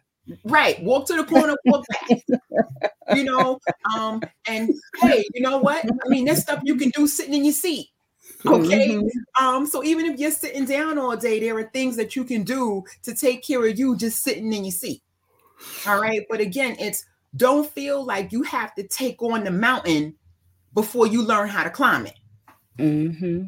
Okay, so it's yeah, so it, it, it's simply starting off small, starting off with doing things that you enjoy, and you know, try to keep up the momentum. You know, challenge yourself to increase. You know, whatever it is you're doing, switch it up. So don't do the same thing every single day. You know, mm-hmm. switch it up, do something different. Challenge yourself to learn different things. Yoga is a good a good way to you know get your exercise mm-hmm. in, and also you know get in touch with your body and get in touch with yourself. So that's another thing that you could actually do for yourself. But again, mm-hmm. it's you have to start healing from within. And yeah. to you know, Kevin, Kevin made um, made a really good point. And there was a book. There's there's actually a book I'm reading now that kind of like really I think sums up a lot of what you were talking about in terms of the slavery piece. Um, it's called um, "Breaking the Chains of Psychological Slavery." Um, yeah, um, and yeah, that that book really um, you know, sums up a lot of what you know Kevin was talking about in terms of the mentality, the mentality that has been developed over you know generations over hundreds and hundreds of years. And that speaks a lot to what dwayne was talking about earlier about why there is this sort of like you know desensitization of you know nobody really caring nobody wanting to reach out. People just kind of like just you know, living their lives as if, you know, nothing is happening. You know, all of that traces back to that, you know, in all of those times. So that's another, you know, interesting way to kind of like, you know, start to raise awareness and really start to connect the dots about what we're seeing. Because a lot of what we're seeing was created generation. Mm-hmm. And it's just continuing to be manifested in each generation that comes after. Right. But we can change that because as I heal, I can heal my family. Bingo. I can hear I can hear generations. I can hear the next generation. Break the cycle. I hear them. Yeah. And the only way you're going to break the cycle is you got to educate yourself and you got to educate everybody else. Right. Right. Right. All right, I got to go. Um, but before I go, I want to clarify something. Um, and and Attorney Mack can explain it to you. I um I faced the death penalty. I went through the uh the death penalty phase. It's a whole different phase after the trial where they're trying to give you the death penalty. And what I was saying was, had I received the death penalty, I wouldn't be here now because from the from the average time from conviction to death sentence being carried out in Ohio was right. 20 to 22 years. Right. So the right. jury voted for the lesser of the of, of the sentences, was which was 20 years to life. Right. But right. they took me through that process. Mm-hmm. You know, they they it was on the table the whole time, mm-hmm. telling me to, you know, take a deal or I'm facing the death penalty. Mm-hmm. Well, when, when you when you know that you're being done wrong, you know that you're not receiving a fair trial, you know that you didn't you didn't do what they're saying you did, you can't take the deal. Right. You just can't do it. You know, so people, you know, people are have their opinions on, you know, you should have did this or you should have did that. But when you're in that predicament, if you have any backbone, you cannot take the deal. Yeah. Knowing that you yeah. didn't do it, knowing that they're, they're, they're railroading you, knowing that they're breaking the law to make it seem like you did something that you didn't do. Yeah. So I just wanted to clarify that. And uh, thanks for having me. I Thank got you, Dwayne. I got an aunt I got to go see. I meant to see her early. I got two cousins waiting on me, and I got a beautiful wife to pick up from the airport early in the morning. So I got to go. Right. Sorry. All see right. you next week, Dwayne. Thank you. Take care. Y'all take care. I love you. Much love. Much love. I have uh, this one piece. Rest is a form of resistance. To me, to you, To those who think resistance is always movement, sit, lay down. Rest is necessary. It's a necessary step in reclaiming our power to resist to resist systemic oppression. So, oh, Jay, put that back up for me, man. Okay. I can send it to you. Oh, okay. I tried to snap aside. Okay, I got it. so, rest is resistance. Take some time to check in with yourself. Take some time to sit down and rest and eat some good food and listen to some great music. Love on yourself. Kevin, do you want to say anything before we leave? No, but it's a great show, and um, I appreciate y'all having me here. And um, and um, so, and uh, what's that? Sleep longer. Okay. That's you sleep on your own. Use some melatonin.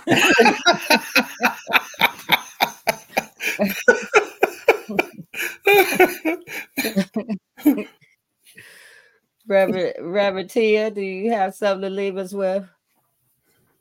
Oh my goodness, this was just so an awesome conversation. And Dr. Shari, oh my goodness, my heart uh, those to you, Shay, Hugo Mack, and Kevin, and and Dwayne, oh, and Jay. Oh my goodness, y'all were preaching tonight. Y'all were teaching. Pre- uh oh.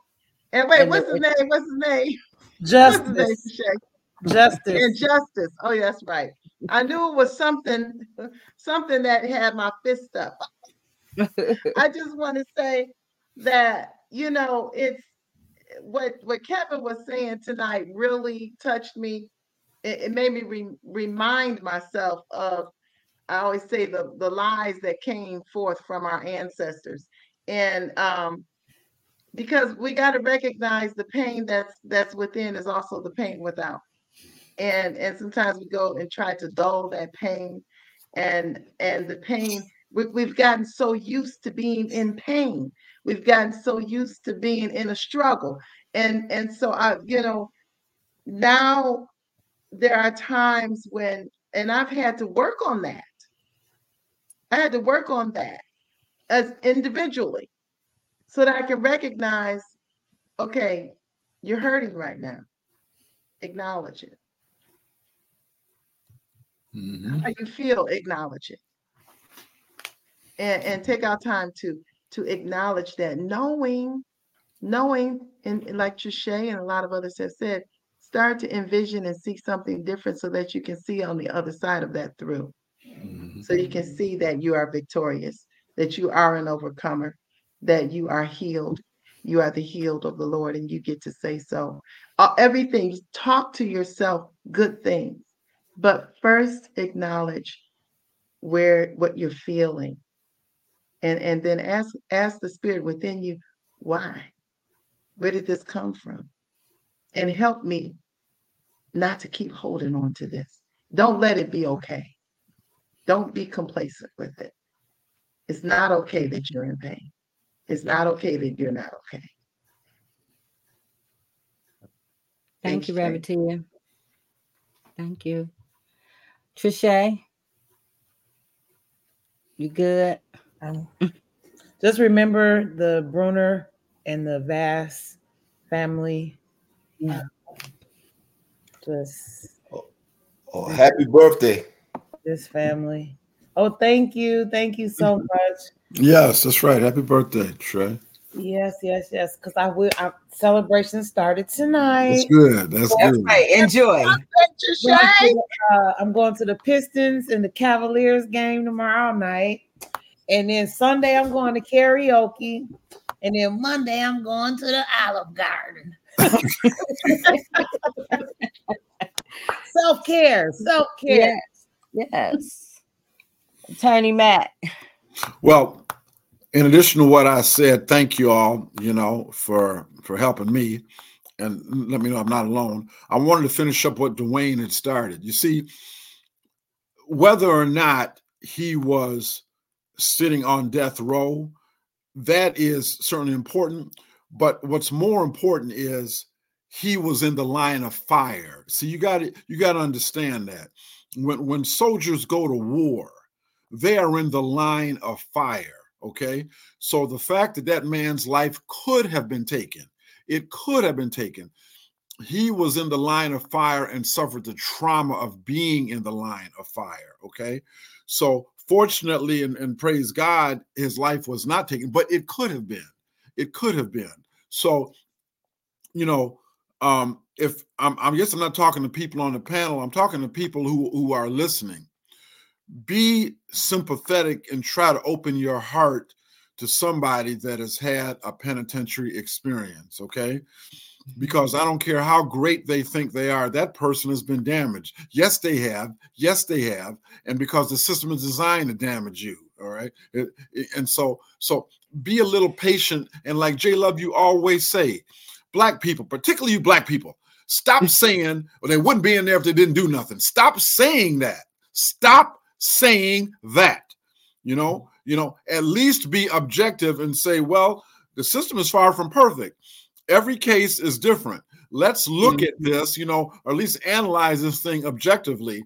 And if they say the only time you're there is if you're proven guilty beyond reasonable doubt, like I tell juries every day, you believe something beyond reasonable doubt when you know it like you know your name. If you don't know if that man was in that alley like you know your name, there's one simple answer not guilty. That's it. That's it. Mm-hmm. Got it? Excuse me for venting. I love you. Thank you, Attorney Mack. And Dr. Richardson, can you um, leave us with something and also how people can get with you if they want to get a session or so you can reach me through my website, um, which you put up there a couple of times, uh, freshpsychotherapy.com. Uh, I also have a phone number, but it's um, 718 650 9140. And I'm actually going to type my email in the chat. I'll do the email and uh, the phone number in the chat for anyone that wants to reach me. If you want to get me fairly quickly, it's better if you email me. Um, but in terms of closing out, I mean, we pretty much summed it up here. I think that, you know, you have to put yourself first in order to be able to do anything for anyone else, including yourself. Mm-hmm. Um, I think that we have to work really hard on, you know, breaking the stigma of, you know, being silent and always being judgmental and not looking at the whole picture, not looking at, you know, how not only how you know generational trauma continues to affect us all and the need to break the cycle for that but that then also how we are contributing to that. You know like we have to be more intentional with our words. We have to be more intentional with our actions. And we have to really look at whether or not what we're saying is matching what we're doing.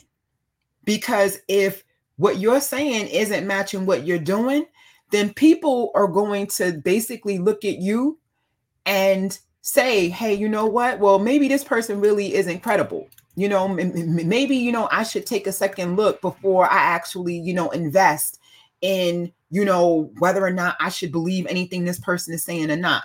So you really have to make sure that however you're showing up, you're showing up in the same way that matches what you're saying. So, you know, the examples you guys gave here tonight were good ones. If you're telling somebody that you love them, how are you showing them that you love them?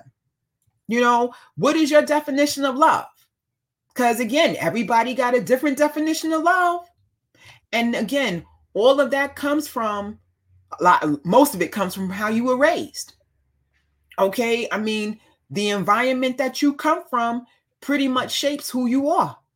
So if you come from an environment where you weren't shown much in the way of affection or love, you may not be an affectionate person. It doesn't mean that you don't love somebody, but it just means that you have a different way of showing it. So we have to take all of those things in consideration when we're trying to judge someone. And really and truthfully, we shouldn't be judging anyone because none of us are perfect.